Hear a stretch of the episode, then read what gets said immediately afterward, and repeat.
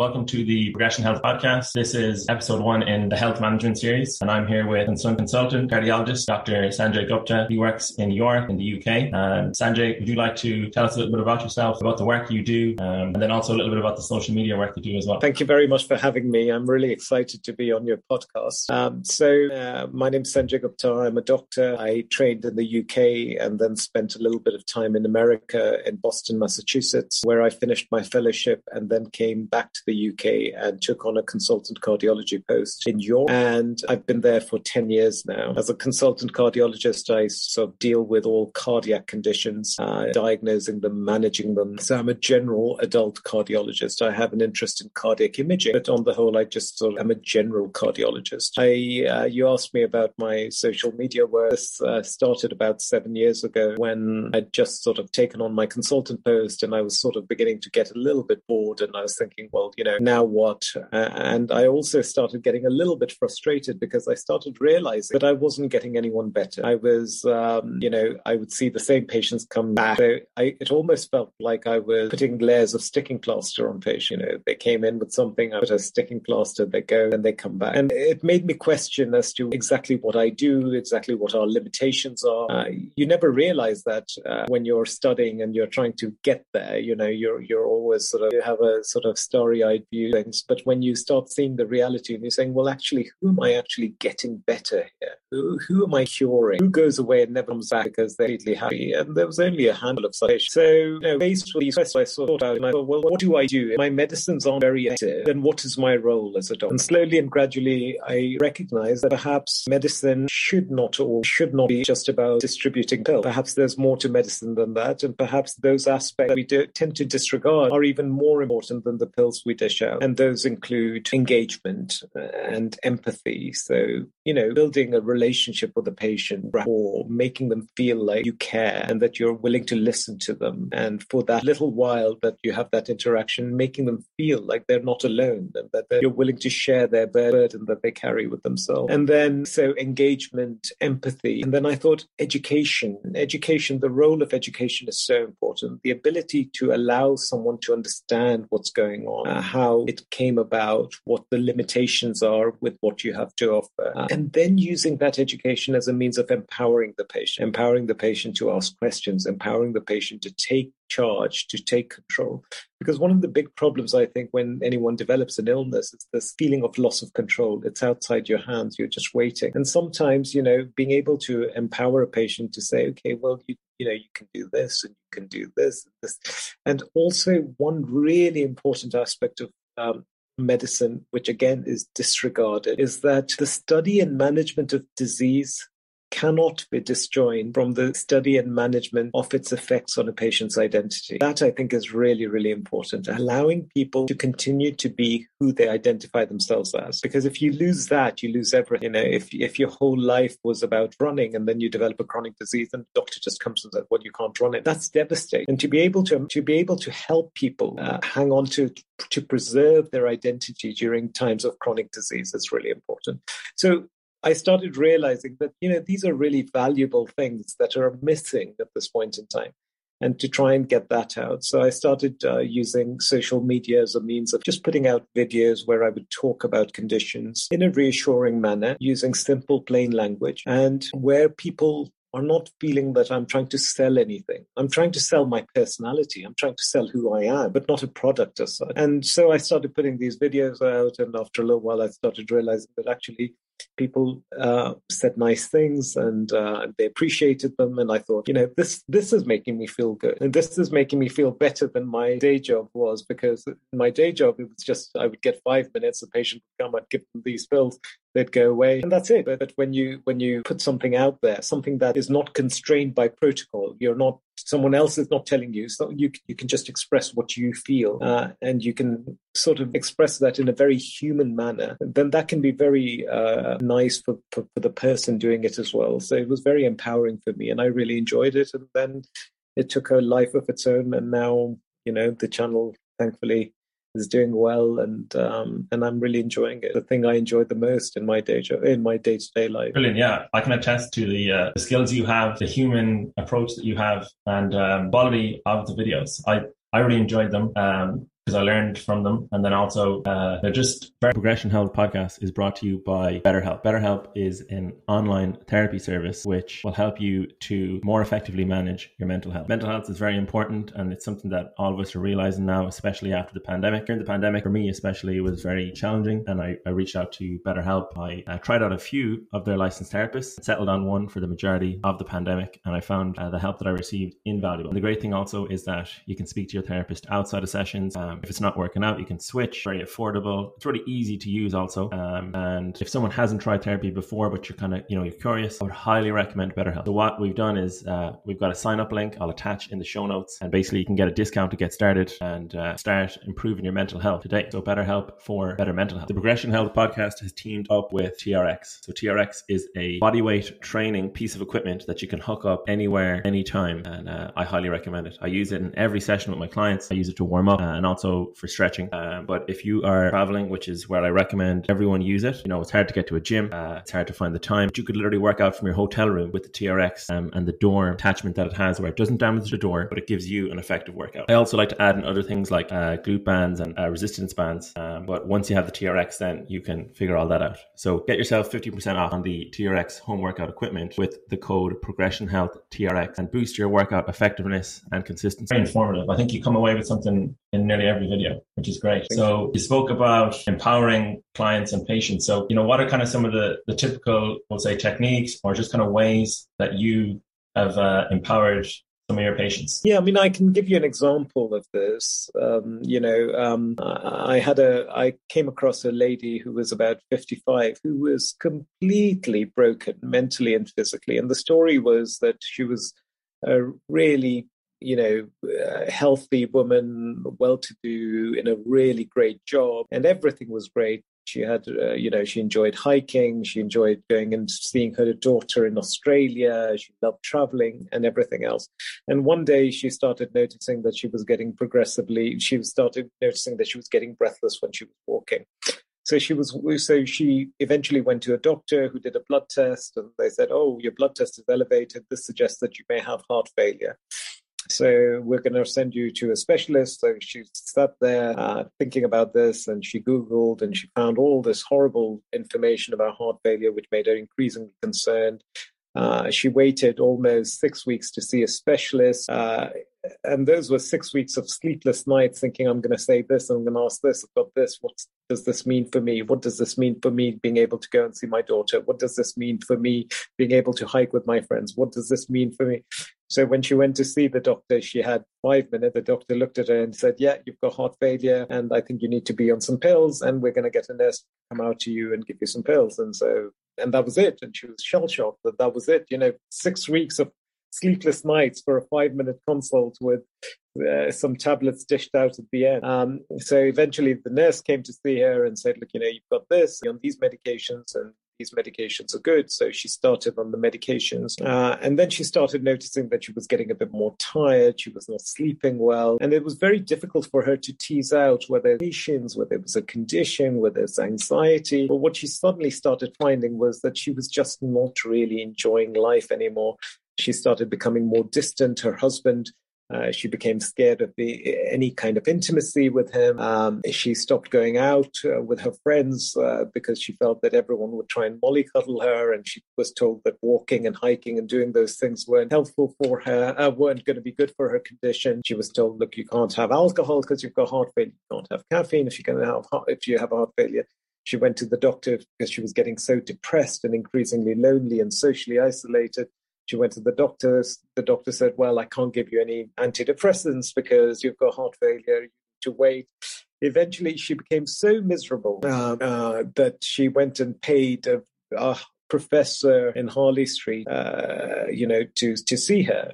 And she went in, and the professor looked at the thing, looked at her notes, and looked at her medication. And says, "Oh no, don't worry, you're an optimal management. There's nothing else we can do, but you're an as good as ma- management as uh, as you can expect." And that was it. And she was discharged. And, and so eventually, she watched me on the videos, and she came to me and she said, "Look, you know, I just don't know. My life is a mess." And I said, "Yeah, you know, I I agree that the pills that you're taking uh, are the right pills, but clearly this is not optimal management. This is, you know, I disagree with the professor who saw you. This is not optimal management. Let's talk. And she explained to me and she told me who she was and she told me about her life and how much uh, she loved hiking and how she would love to go and see her granddaughter, uh, her daughter. Uh, and during the course of that conversation, it became apparent what mattered to her. What mattered to her was not that she took tablets. What mattered to her was that she try and reclaim her identity. She was losing her identity. I was able to spend some time with her and say, look, you know, uh, let's talk about sex in heart failure. And, you know,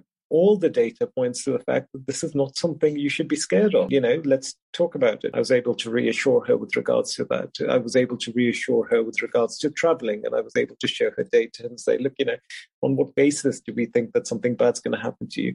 These are all fears that are enslaving you in your mind, and there's no reason why you can't travel. And there's no reason why you can't hike. In fact, actually, exercise may actually be good for you. So suddenly, because she developed a good relationship and she sort of developed that level of trust, she slowly started doing those things. And it was only about six months later, she sent me a picture a picture of her with her grand with her daughter and a new granddaughter in Australia. You know, so she'd finally made it to Australia, beaming smile, uh, with her daughter and her new granddaughter and her husband. And you know that that's where this person wanted to be. This is where she wanted. She didn't want to be a heart failure patient on four different tabs. She wanted to be the person she was. All those things that made her who she was. She wanted to be able to reclaim those. So, so for me, that's a very satisfying thing. You know, when I think about it, I think, well, I would never know. I don't know whether my tablets would make a difference or not. People say they would, and maybe they do in a population. But do they make a difference to her? Who knows? We'll never know, right? No one will know.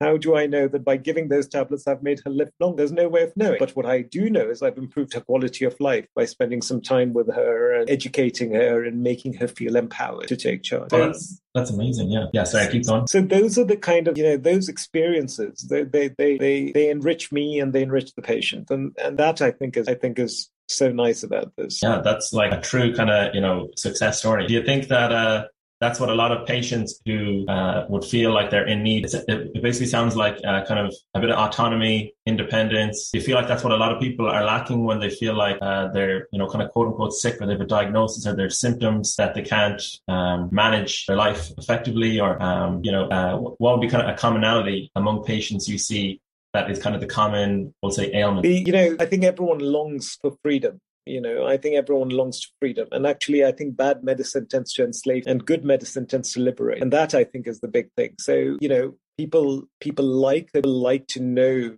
to have a diagnosis. It's nicer to know to have a diagnosis than not to have the diagnosis because at least at least that way you know medical professions uh, professionals speak that language because they recognize the diagnosis. So they, there's some research you can you don't feel as alone if you have a diagnosis because there are other people who have the same diagnosis. So you can identify yourself with other people who are going through the same thing. When you don't have a diagnosis it's much tougher. Uh, but more importantly is the fact that most people just want to reclaim their quality of lives. And uh, unfortunately what tends to happen is wherever someone is sick, you know, there is all this kind of general advice, this kind of cookie cutter advice don't do this, don't do this, don't do this, this could be bad. And everyone sort of suddenly takes on the role of being a carer. And uh, what patients want is patients want to go back the way they were. So I think, I think, you know, I think when there are two ways to take this whenever you're faced with a disease. One is you allow it to enslave you. One it allow you allow it fill you with fear. I can't do this. I'm this. I'm a patient. I'm a this. I'm. On the other hand, you could say, okay, well, this now teaches me that I have only one life and I'm going to enjoy it. I'm going to make the most. You know, I'm perhaps this brutal unveiling of my fragility will become my strength. Very good. So, kind of just looking big picture at let's just call it Western medicine, say in you know Great Britain, uh, America. What would you say are some kind of like shortcomings that people should be aware of when you know they're uh, going to a hospital so that they kind of get the most out of it? Because your approach sounds like you know amazing that you're empowering the client, but then you gave an example of a situation where the, the or sorry, I keep on saying that the client is a personal trainer, but it's a patient. So the patient um, wasn't empowered; they were given uh, medication. So you know, what are some things that people should be aware of when they feel like they need to uh, engage with, let's say, Western medicine? Yeah, I think people should never be scared of asking how good the medication is. So that that I think is really interesting because you know what happens is uh, we get uh, you come to a hospital and says, oh, you need to take this and you need to take this and you need to take this, and that and I think that the first thing that patients should realize because it's very confusing and chaotic and scary and lonely when you're when you're when you're worried about your health and someone says there's something wrong with you. And and so you go there and you think okay well given me five different tablets. Um, i think the first way to try and approach this is to say all tablets all med should either make my quality of life better or make me live longer because really there are only two dimensions to life quantity and quality. So any treatment you have has to either improve your length of life and prevent bad things from happening to you, or improve your quality um, now, the thing with quality of life is quality of life is a subjective thing. So, you know, you know what your quality of life is. You take a tablet, and if your quality of life gets better as a result of the tablet, why wouldn't you want to take that tablet? You know, uh, length of life, unfortunately, you will never be able to measure. Someone else will measure it because the only time you can measure your length of life is after your life is over. So the problem then is, well, if someone's going to give you medications for improving your length of life, unfortunately, you or that person will never know whether that medication has actually lengthened your life. So you're just taking it, right? You're just taking it, hoping that it'll give you the benefit, but you'll never know. So, to my mind, it's very important for patients to understand that. One, you want to know, okay, if it does prolong length of life, how do you know it prolongs length of life? Well, has anyone studied a population of people just like tried this medication on them and found that that population lived longer as a consequence of taking that medication? And how much longer? And how many people lived longer in that population? And that will tell you about how effective or how worthy that medication is to be taken, to be invested in, right? So the problem is no one gives you that data. So if something, you know, they'll say something like, oh, well, you know, it reduces mortality by 30%. But the problem with that is, you know, you can have, um, it's a little bit like saying, okay, well, you know, you buy a lottery ticket and you say, okay, well, what are my chances of winning? And someone says, oh, don't worry about that. Buy two and you double your chances of winning. It's percentages, relative percentages. They don't really make any sense. You know, you want to know exactly what the numbers were and how many people survived as a result of taking the medication compared to those who did. You would be surprised that not many doctors know that data. We are just brainwashed and we're told, give this medication because the guidelines say so. And I, you know, and we just give it. Now, unfortunately, you wouldn't go to a car salesman and buy a car from them if they couldn't give you the figures you want about the car. Uh, but we go to a doctor and we will uh, take the medications Uh, put that chemical inside us without a ever asking that question or be being given a good answer. I think that's really important. And I think the other thing to say is I don't mind if if a, if a medication makes me live longer, even if there's a very tiny chance, then I'm okay taking it provided it doesn't adversely impact on the thing that I can measure, which is my quality of life. So, you know, if someone says, oh, this is good, you'll live longer, but I find this medication gives me pain every day, then I don't see any benefit in taking that because it's destroying the one thing that I know for something that I'll never know. So that's really important. And a lot of patients don't understand that and unfortunately don't feel empowered enough to ask those questions. To say to the doctor that, look, you know, okay, you're giving me the medicines. Tell me, are these to make me feel better? Are these to make me live longer? Okay, the ones that make me feel better, I'll try out. And if I feel better, I'll continue them. If I don't, then I'm not going to continue them because why should I continue them? And the ones that are designed to make me live longer, well, firstly, tell me how much better, uh, how much longer I'm likely to live based on the data that you have used to recommend these medications. And two, sure, I don't mind trying them if the data are good, but if they make my quality of life worse by giving me horrible side effects, then I can't see any point in taking them. Unfortunately, what happens is doctors will just pile the meds on, keep piling the meds on. And I think these days a good doctor is one who takes away the meds rather than gives more. Yeah, absolutely. I feel like that's where your work comes in with uh, communicating the research, the data, the science in an easy to understand way because it can get very technical, very kind of jargony, and you know, for the uh, the patients, it's almost impossible to know who to listen to. You know, some people are selling stuff, like you said, so it's kind of like you know, there's a conflict of interest there. So just for people listening, and you know, they're they're like, oh, I have this health ailment, or maybe it's with their heart, even. How should they know when is a good time to, to see a specialist such as yourself? And then, you know, what's the kind of general age that men and women should get their heart checked? Yeah, I mean, I think I think the I think the first thing to say is that you know what do you do um, in terms of most of the data tell us most of what we do um, in in cardiology in particular. I don't think we're very good at preventing things. I don't think we have medicines which are very good at preventing things from breaking. I think our medicines are better at patching things up once things are broken. So what I'm trying to say is I don't think there are many medications that you can take which will reliably say, okay, now you won't have a heart attack. But there are medications which are good if you have had a heart attack at preventing you from having a second. So when you're trying to prevent bad things from happening, the first question you have to ask yourself is why do bad things happen? And to my mind, again, I've broken it down into four. I think age has a role to play. Well, you can't do anything about age. So as you get older, things break things go bad, you know. So, but you can't do anything about that. And then there's genetics, which uh, has a huge impact. But again, you can't do anything about genetics either. And then there is that component of just bad luck. You know, you may just be very unlucky. Uh, you may, and again, you can't do much about that. And then there's finally lifestyle as well. And you can do something about lifestyle. So wherever possible, I think it is important for people to pay attention to their lifestyle. Now, if you don't pay attention to your lifestyle and you're worried about your heart, and you feel that having tests on the heart may allow you then to pay attention to your lifestyle, then good. Okay, have it. But if otherwise you're well and you're happy and you're getting along and you're trying to do all the best things you can by just continuing, unfortunately, there are very few medications out there which would then take that person is just getting on with their lives, but then they find that they've got some calcium in their heart arteries, you know, at the age of 60 odd, and obviously, the connotation is if the calcium, you could have a heart attack. What do you do to reduce the calcium? Well, actually, at this point in time, the only things that work are uh, lifestyle, good lifestyle. And perhaps some people talk about giving those patients statins, but a lot of people, again, the numbers needed to treat are very, very high. You know, the, the benefit, you would have to treat a ton of people a several number of years to achieve any kind of benefit in that setting. So really, it all boils down to trying to live a good life, uh, a life which is sort of um, a life of moderation, a life where you're paying attention to nutrition, uh, regular exercise, sleep, and stress. And I think stress is really important. You know, managing stress is very important.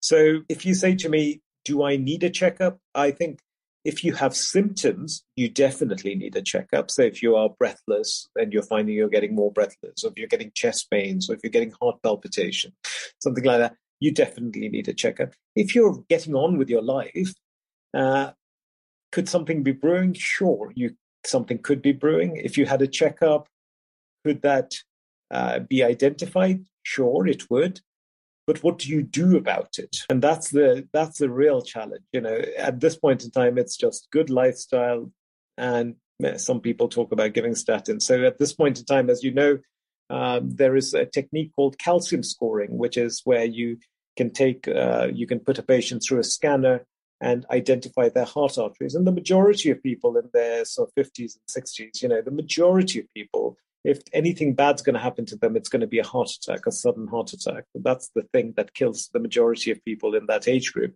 So heart attacks happen because of progressive buildup of plaque in the heart arteries. And this test allows you to identify plaque in your heart artery. So you identify the plaque, but then what do you do about it? Well, at this point in time, most people don't put stents in or do bypasses unless that plaque were really tight, causing a real tight narrowing, and the patient were getting symptoms. So in the asymptomatic patient, unfortunately, knowing has just caused a whole load of anxiety, um, and you end up sitting there thinking, "Oh my God, I wish I never knew." Because if no one can do anything, if there's nothing that you can do about it, why do I even want to know? I was much better off not knowing, right? So these are the dilemmas. I mean, I sometimes think, oh, I want to get a checkup. And then I say, well, what do I do with that information? I, I go to the gym. I, uh, I try and maintain a really good diet. I try you know, if I can change something on the basis of that, great. Sure, I would. But if this is my life and I can't change, or I think that I'm doing the best I can, then as long as I'm asymptomatic, I would just my own approach would be just to get on and enjoy my life. Don't add in any additional stress because life is stressful enough, I guess. It is, isn't it? Because you know, again, uh, for example, you this is happening all the time. People buy blood pressure machines, then they'll say, "Oh, my blood pressure was a bit high. Oh gosh, my blood pressure is high. What does that mean?" Next thing they go to their doctor. They're worried about their high blood pressure. Their blood pressure goes up. The doctor does it. Oh, your blood pressure's high. Now you've got two people. Fine. Next thing, uh, you've got your your you've you've been put on medications and you carry this label of high blood pressure. Next thing, your insurance goes up. Your travel insurance goes up. That increases your blood pressure further. Next time you go to your doctor, you're taking a tablet. You're getting side effects. You're not sleeping well. He does the blood pressure. It's high again. He puts more tablets on. And actually, you know, was that blood pressure actually doing you any harm? You know, just happened to be that you measured it one day. So, so it can end up, you know, people end up being overdiagnosed, over medicated uh, when you measure things. I think, I think personally, you know, as long as you're living responsibly, living a life of moderation, it, just enjoying your life, and as long as you don't have symptoms, it's as good as it gets. That's where we all want to be, right? To have uh, kind of serenity and peace and uh, not to uh, lose kind of like vigor or the uh, the desire to live life to its fullest. Yeah. So I think so. Then, there's is there no general recommendation for men or women as they get older uh, for when they should get their heart checked, or is it just is it kind of like it depends on the, the case and the symptoms and that kind of thing? I think so. I mean, I think all the evidence these days, certainly for coronary disease, again, which is the big killer, is that you don't really do much or, or, or there's no real major benefit in doing things if the patient is completely asymptomatic. And I can imagine, kind of like you said as well, that if there was a, a cutoff, you know, 50 years old, I, I, think the population would automatically start worrying and they would just start yeah. to, you know, imagine scenarios where, oh, my heart, oh, that's my heart. Oh, this is it. Yeah. You know, I'm on the way out now and it mightn't be the case at all. Certainly for the cardiac side of things, you know, I, things like cancers, etc. You know, stuff like that. I think you know there is some merit in getting checked as you get older, especially if you have risk factors, etc. Because getting checked, you know, there's a treatment that can be offered straight away. But with coronary disease, uh, there's no easy treatments. You know, if you were completely asymptomatic, you're living a normal life, someone says, Oh, you've got a 70% narrowing in your heart artery, you need a bypass. You would say, Well, no, I don't want to have a bypass. Well, I've got nothing wrong. You know, I'm I'm just getting on with my life. I'm okay. Why why are you wanting me to go and have something that major?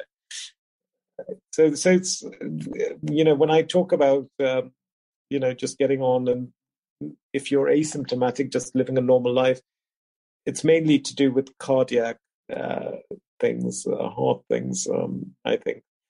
Uh, if you ask me, I mean, in general, there are three things that can go wrong with the heart if you if you sort of you know, just for the sake of trying to answer that question in a bit more detail, um, the, there are three main things that can go wrong with the heart. Number one, the heart is a pump, and that pump could be in some way damaged, either because you were born with a damaged heart or you may have developed a weak heart over a period of time and not known about it. That question can be answered with an echocardiogram, an ultrasound of the heart. So you have the ultrasound, if you have a structurally normal heart on that, then that's as good as it gets. Uh, the second problem that can happen with the heart is that the pump itself may be healthy, but the blood supply to it may be restricted. And this is where this cardiac CT scan, the scan that allows you to delineate the heart arteries, comes in. And if that is normal, completely clean, then that's exceptionally good news and tells you that you're not in any major risk in the next three to five years. And then finally, the heart is also an electrical organ and it may electrically malfunction. Unfortunately, you know, you can't diagnose that before it happens. It has to electrically malfunction, then you diagnose in retrospect. I could be sitting here and my heart could electrically malfunction tomorrow. You know, there's no way of me knowing about this. But if it does malfunction, then I and I get things like palpitations or blackouts, then doing heart monitoring over a prolonged period of time can be helpful. So those are the three basic tests that give you a good evaluation of your heart. Uh, but as I say, I wouldn't rush into them because you may find things that you don't want to know about and you can't do anything about.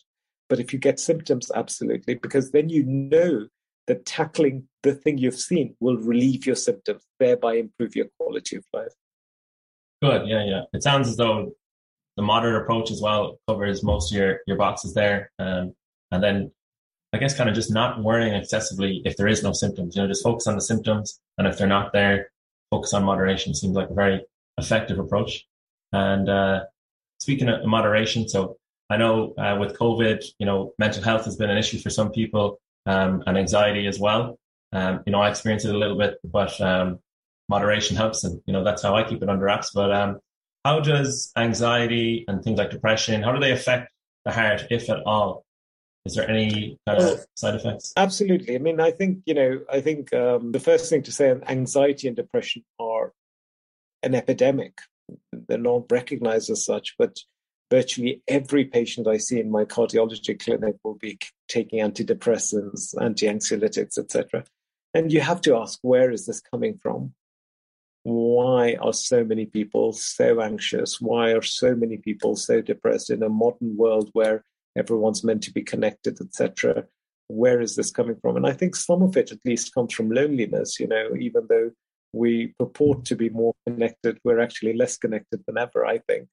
Um, the second thing to say is that, you know, anxiety and depression, they directly impact on the thing that matters in life, and that is quality of life. You know, quality of life is the only thing that is important in life to us. You know, length of life is matters to other people because they become deprived of your of your of you if something bad happens to you.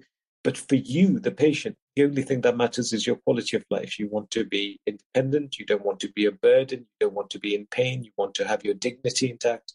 You want you you know you want to be fully functional. As long as you've got those things, that's really important. And so uh, anxiety and depression, you know, they say anxiety doesn't stop you dying, but it stops you living. And so they they take away your quality of life.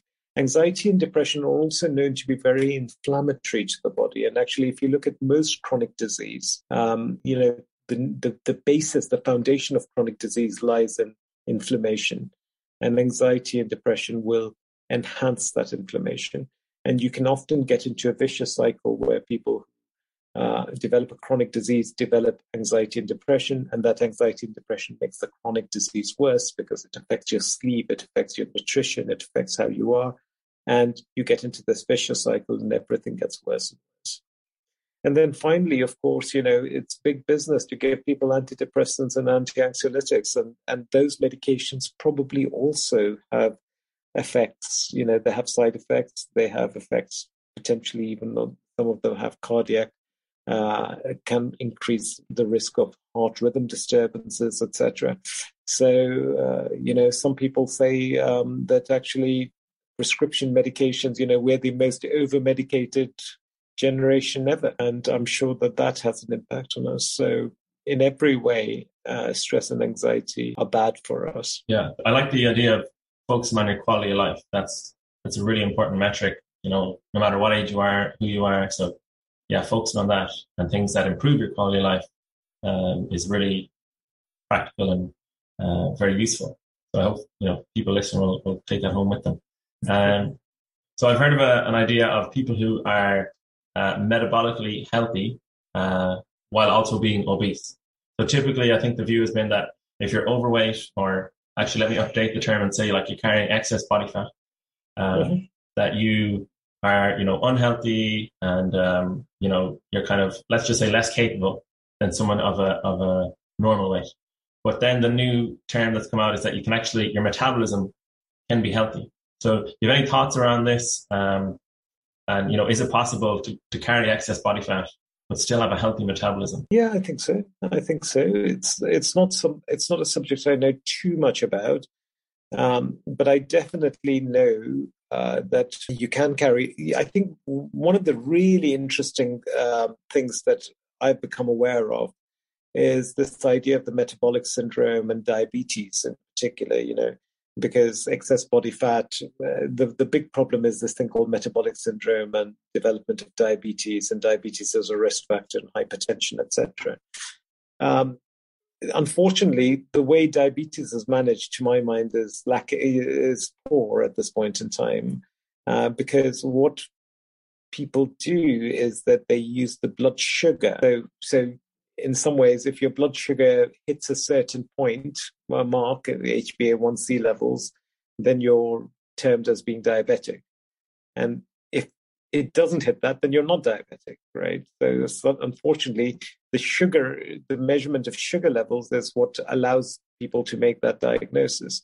But unfortunately, when you look at those people who have just had a diagnosis of diabetes made and you look back, you'll find that they've already, many of them have already developed the complications of diabetes that would normally take five, ten years to develop even before they were diagnosed as being diabetic. So you've already developed the complications associated with the condition before the condition is diagnosed, which tells you that the thing that you're using to diagnose the condition isn't a very good thing because ideally you want to diagnose it before the complications develop, not after the complications develop. So unfortunately, what is then beginning to happen is that, okay, well, fine.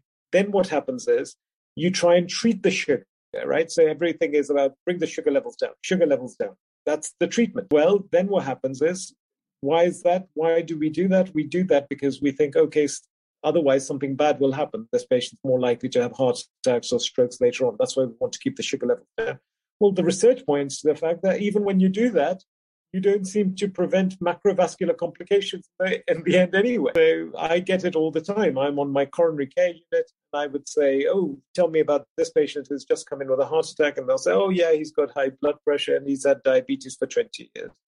And I say, Okay, and you know, what's he been doing? And they say, Yeah, he's been treated for diabetes for 20 years.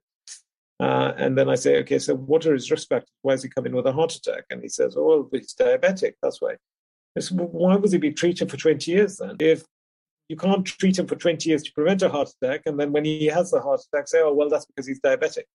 What was the treatment for? Why have we subjected him to treatment for 20 years?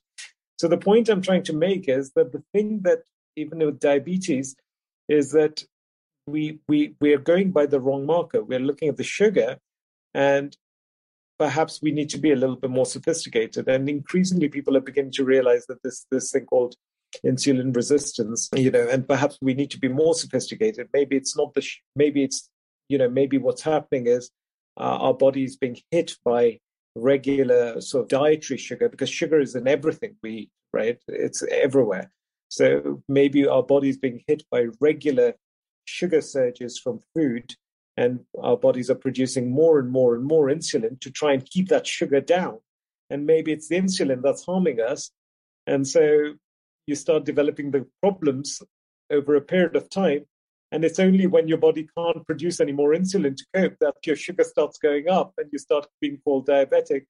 And maybe we should be more sophisticated and look at insulin levels and how our bodies react to insulin levels or how insulin levels vary in our bodies as a means of telling us how metabolically healthy we are. Yeah, very interesting. And even other factors like uh, the lifestyle factors like stress, sleep, all these other things instead of just the sugar. It's, it's like uh, life is much more complicated and there's a lot more nuance to uh, a condition than, than just the sugar levels. And we could actually improve someone's health and their quality of life a lot more by looking at the other factors than just the sugar. I hope I'm not overstepping yeah. my uh, my position here. No, what I'm yeah, I mean you're right. What what I'm saying is that the way we're doing things and our understanding is still very basic and we need to be a little bit more sophisticated. Uh, we need to say, okay, you know, because a lot of people will say, well, look, you know, my blood sugar levels are okay, which means I'm healthy. Yeah. Well, maybe you're not, you know, maybe you're not. So, because maybe you're still getting all the all the destructive processes going on in your body, and your sugar levels simply haven't risen to the point where they'd be called di- diabetes. So, so what I'm trying to get across is that we have to understand that there are real limitations in how things are being done. And a lot of the reason why things are being done in a certain way is cost effectiveness. You know, it's health economics, etc. So in the NHS, for example, it is far more expensive to be a lot more sophisticated. It's more time consuming, etc. So it just seems sensible just to do this, but that's not necessarily the right way. And, and and those people who are empowered with information, who are able to ask questions, will then go and say, actually, maybe I need to go and find those clinicians who will look earlier for earlier processes going on in my body rather than the way things are being done, because the way things are being done isn't making a huge difference. You know, we're very good at patching things up, but if you look, heart attacks are on the rise. Younger people are having heart attacks. You're seeing it all the time, you know. So we're good at patching things up, and we we would say, oh well, people are living longer now, but are they living better? Are they, you know, or are they just heavily over medicated, etc., etc.? So, so when we're trying to work about how to preserve health, I think some of the ways that we define health at this point in time need to be modified and we need to be more sophisticated and say, okay, well, I need to understand my body. I need to look at it in a bit more detail. I need to look and see if there's a process going on rather than relying on a surrogate of that process uh, rising. You know, so the blood test is an easy surrogate.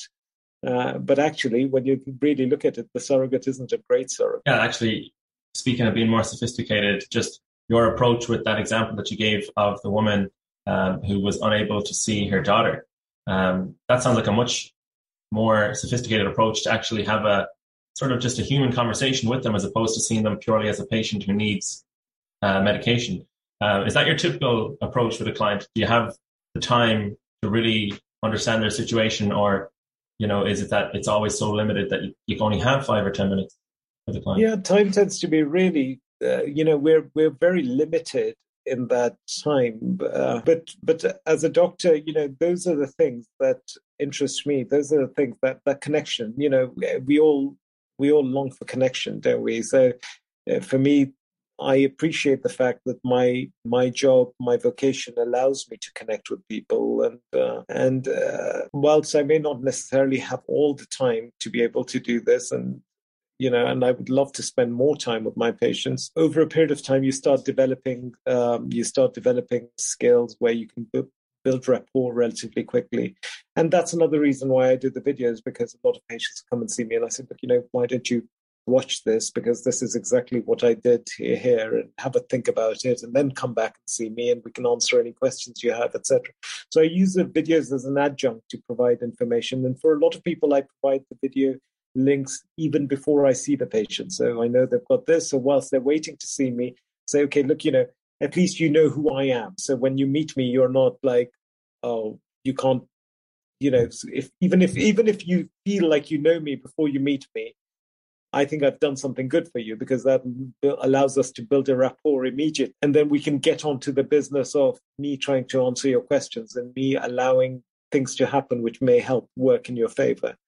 So that's another advantage of doing the social media stuff that I do, which is it creates a huge resource of information distributed by me, the doctor that they're going to come and see. Uh, so, in some ways, I'm selling myself, but I'm also expressing my philosophy to them, uh, and hopefully that puts them at ease. Yeah, you have a strong belief in what you do, but it's well thought out, and you're really effectively breaking the ice with the clients. I keep on saying clients, patients, and uh, they get a little, they they get kind of educated, you know, even before meeting you. So yeah, I think that's a really clever way to approach the health system because um, you, you, haven't, I guess, found it as effective uh, as it could be, and you're, you're almost making your own role or approach, which is, you know, that's how I met you. So um, yeah, it's working. Um, so just going back to connection and kind of uh, pivoting a little bit. So coffee is a, is a great way to connect nowadays. You know, everyone you know loves to uh, chat over a, a, cup of coffee. But uh, is coffee healthy for heart health? You know, what's the relationship between coffee and heart health? Because you know, too much coffee, I think everyone has been there and they felt a bit too hyped up. Um, yeah.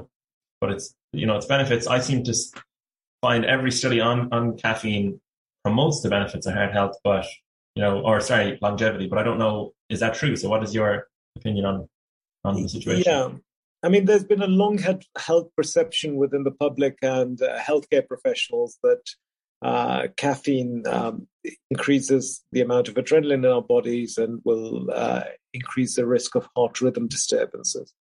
Now, the truth is that uh, there are two ways of looking at this. One is to go by sort of research and population studies uh, and see what that shows. And then there's the anecdotal side of things, you know. So there is no doubt, anecdotally, some people will say, when I consume strong coffee, this happens. And in those people, I say, well, if you have noticed a temporal relationship between drinking coffee and your heart palpitating or something like that, then the sensible thing is not to drink the coffee and see whether that sorts your problem because it's you I'm trying to treat. It's not the 10,000 people who've participated in that study. But if you look at the studies, then they say that, um, well, they say that there coffee has four main effects on the cardiovascular system. Okay, it causes sympathetic activation, so it increases your adrenaline, noradrenaline levels, and actually, if you increase those uh, to a certain extent, then especially if you've already got a diseased heart, then there is a risk that you know the heart will speed up. You may get extra heart, uh, extra irregular heartbeats. You may go into heart rhythm disturbances. So that's true. Uh, remember, coffee contains caffeine, but probably not as much caffeine as energy drinks. So energy drinks are probably really harmful because they probably contain about, I don't know, four or five times more caffeine than in coffee. Um, so that's one problem with caffeine that increases adrenaline and noradrenaline levels.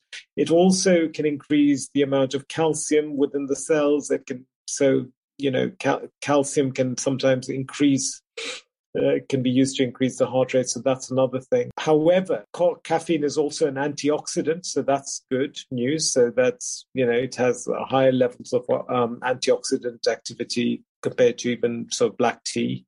And it has an inhibitory effect on something called adenosine receptors. And adenosine can sometimes cause AF. And if you drink something which has, which is an adenosine antagonist, maybe it's protective. So that's the sort of biochemical basis, the biochemical uh, foundation. But when you look at studies, uh, there are no really good convincing studies that ca- coffee causes more heart rhythm disturbances. In fact, there were, um, in terms of population studies, I think there have been uh, most of the studies have shown that there's a reduction in things like atrial fibrillation, coffee ingestion.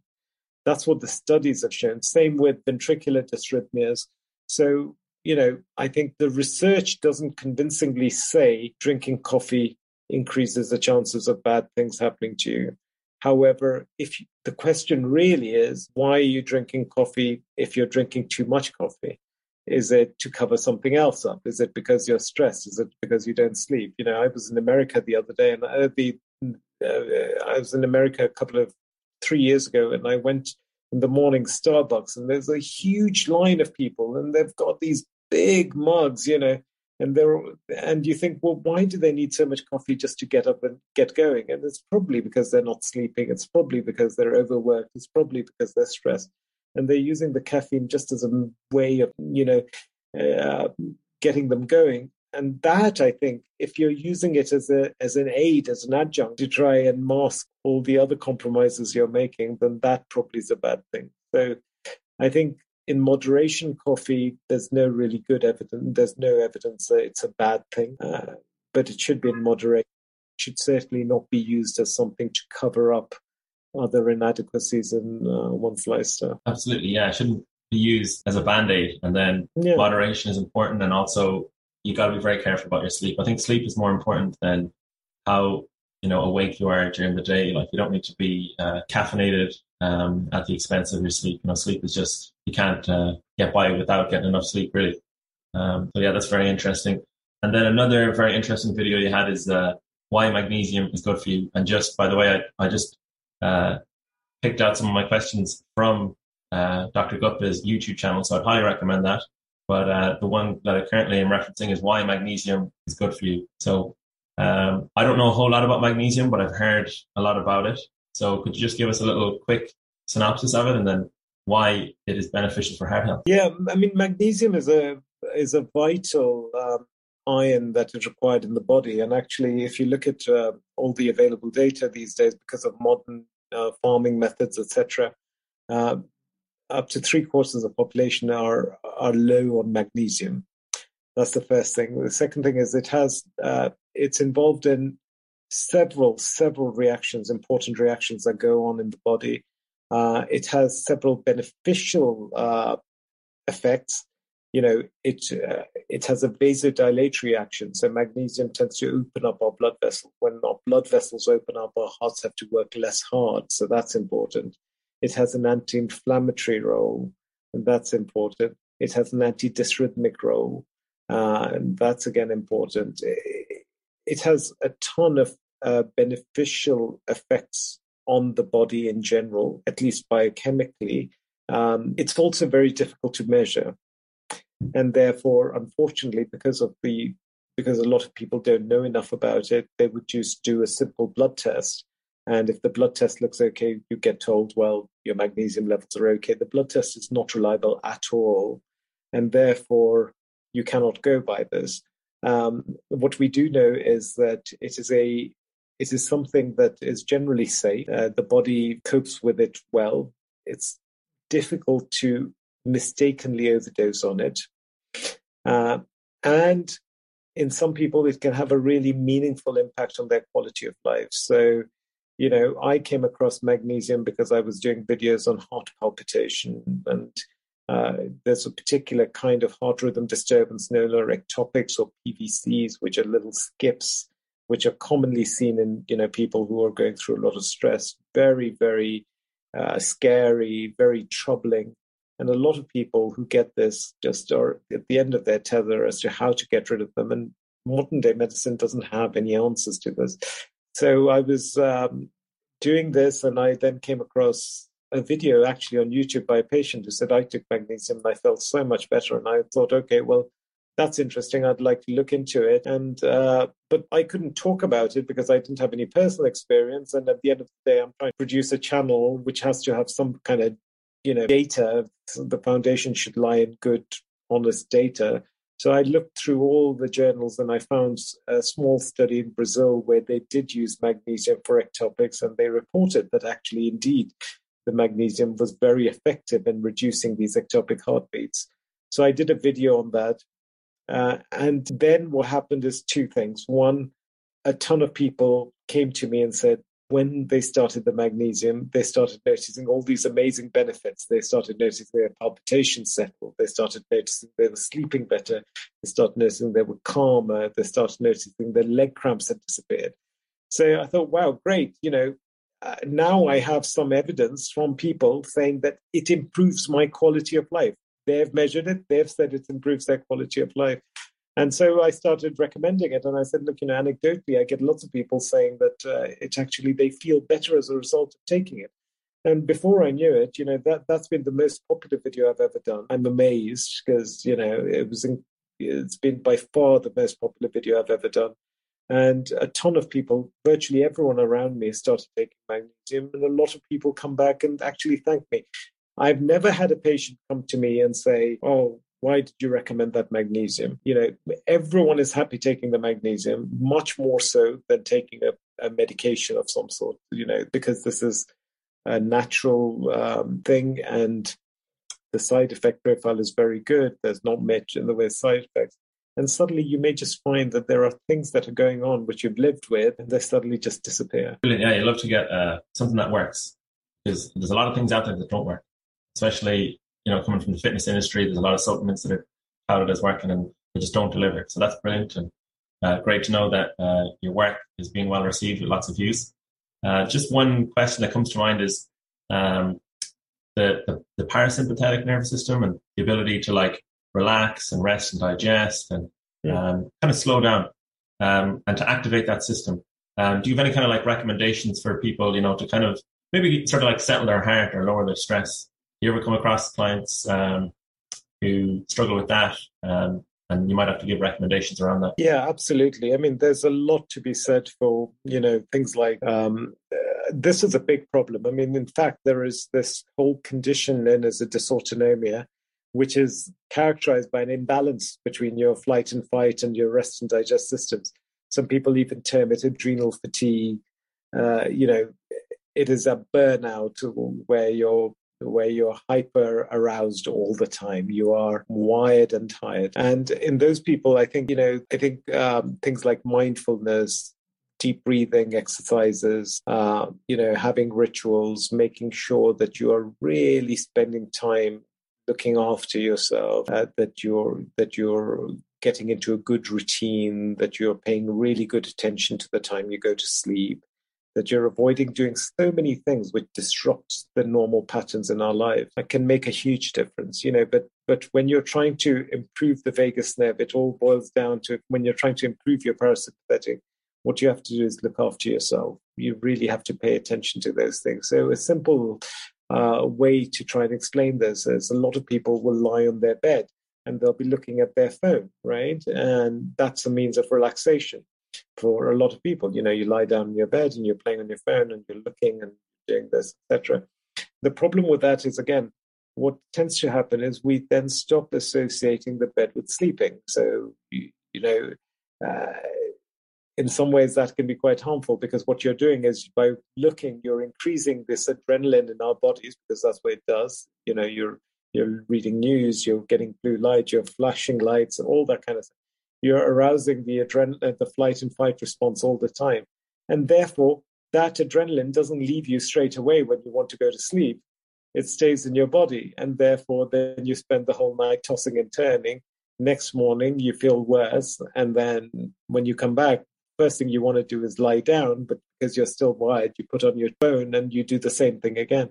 And so for a lot of people, I say, well, okay, you know, you have to be very careful. You, if you are, you do not go and lie on your bed unless you're ready to sleep. You know, you have to retrain your body to understand that actually, if I'm lying on my bed, that means I'm ready to sleep. If you want to go and be on your phone, don't lie in your bed doing that. Uh, those are really important things. So we get into these really, really bad habits. You know, we get into the bad habits of not sleeping, then having more sugar in the morning, then you're stimulating, you know, going without meals for a prolonged period of time, then having a heavy meal after that.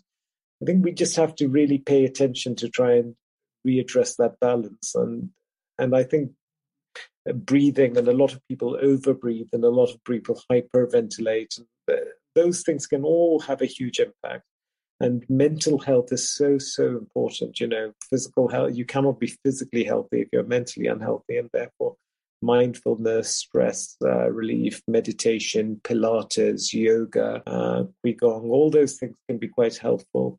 Uh, and those people who do it, and exercise is very good. A lot of people say, well, exercise, you know, the reason exercise I think is so good is because it can be a meditative experience. That I think is so important about exercise. Yeah, it's kind of like you're only as strong as your weakest link. So if you can work very hard, but you can't relax equally as hard, you've got a weakness right there, and you could yeah. end up running into problems. And uh, yeah, I um, add another series on sleep.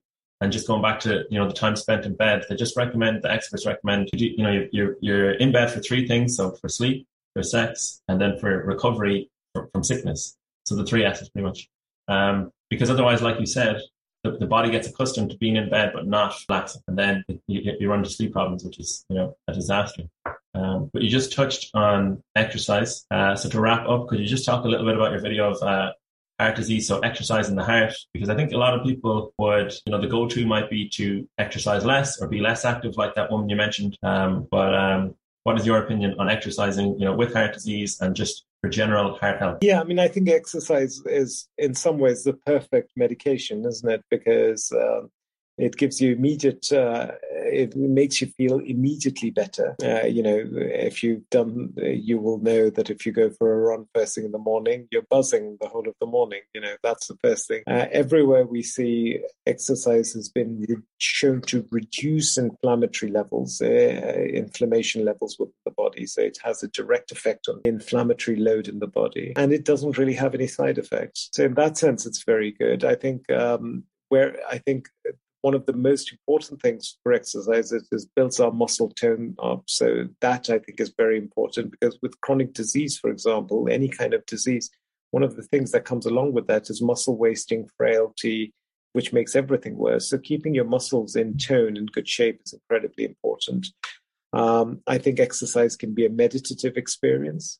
I think exercise may allow people to be more social. It can be a way of reducing loneliness. It can be a way of experiencing freedom because when we exercise, we feel free. It has so many other benefits on, on our mental health, on our muscle tone. It, uh, all the research points to the fact that uh, if you if you take people who have heart disease or who are suspected of having heart disease and you put them on the treadmill and they do something like uh, called the Bruce protocol, which is sort of every three minutes it goes the treadmill goes up in incline and speed. Uh, and if they do more than nine minutes, they fall in a generally low risk category. So people who do more than nine minutes are low risk. People who do less than six minutes are higher risk. So sometimes, you know, you can have people who have a, a 80% narrowing in their heart arteries. And if they do more than nine minutes without problem, many doctors may turn around and say, well, that doesn't need fixing. And on the other hand, if they had the same narrowing, but they could only do sort of five minutes on the treadmill, then you worry a little bit more and you want to fix it. So, so just being able to do nine minutes in itself tells you that you're in a low risk category. The other thing, of course, to say is that exercise can be a very good way of testing the heart out and testing how well you are. You know, if you can exercise, if you have a problem with your heart, it will manifest first during exercise. So the answer is not not to exercise. The answer is pay attention to that. And if you do, then you notice something, then it gives you that warning that you need to go and get checked out and get it treated. Uh, one other thing I would say about exercise, which is again very important, is that for most people, again, in the 50s, 60s, the thing that's going to kill them is a heart attack. And heart attacks happen because of progressive plaque buildup in the heart arteries. Now, what happens with exercise is, that you are in a controlled manner trying to, uh, you know, you're trying to increase blood flow through this this narrowing, and of course, the more if you if you increase the demand, the supply is not going to necessarily match the demand during that narrowing. In the in the short run, that's not necessarily a good thing, but if you do it in a controlled manner over a prolonged period of time, your heart will form its own natural bypasses called collateral vessels that bypass this narrowing. It's a little bit like um, if you have a highway and that's getting progressively narrow, uh, the traffic will find its own destiny, will find a way out. You know, the traffic will start look, take, taking sides side roads and getting through because they know to avoid that area, particularly at rush hour, for example. The exercise is like stimulating rush hour in a controlled environment. So over a period of years, you'll start developing these collateral vessels which allowed the blood to get to its destination without being completely reliant on this narrowed artery. So if this narrowed artery does block off, the traffic's still getting through to where it needs to do, so you don't have as big a heart attack. The exercise can be very helpful. That it's called collateralization or development of collateralization of blood vessels. Oh, that's amazing! The body is like just you know the best machine ever created, right? So that is like yeah. fascinating to hear. I, I never uh, realized that before, um, and good to know that exercise is still medicine uh, that's something I like to believe in and preach to my own clients. Um, Dr. Gupta, thank you very much for your time. Uh, is there anything that you want to leave the listeners with or mention or, you know, maybe any videos that you have coming up? Yeah, I think, I mean, my message is always the same that you know there are only two important things in life length and uh, quality uh, and uh, wherever you are i think uh, there are three things. I mean, the more I think, uh, you know, as as part of what I do, you end up becoming quite introspective, and you start questioning everything. And you say, and I would say that you know, the thing, the things that will always make our quality of life better the thing that will always make our quality of life better are um, to care, to share, and to be grateful. And if you do those things, three things, I think you will find that your quality of life improves. And if your quality of life improves, uh, then that's all we ever want. Brilliant. Yeah, that's a very uh, practical takeaway. Uh, thank you very much for your time, Dr. Gupta, and uh, we'll stay in touch. Thank you so much for having me.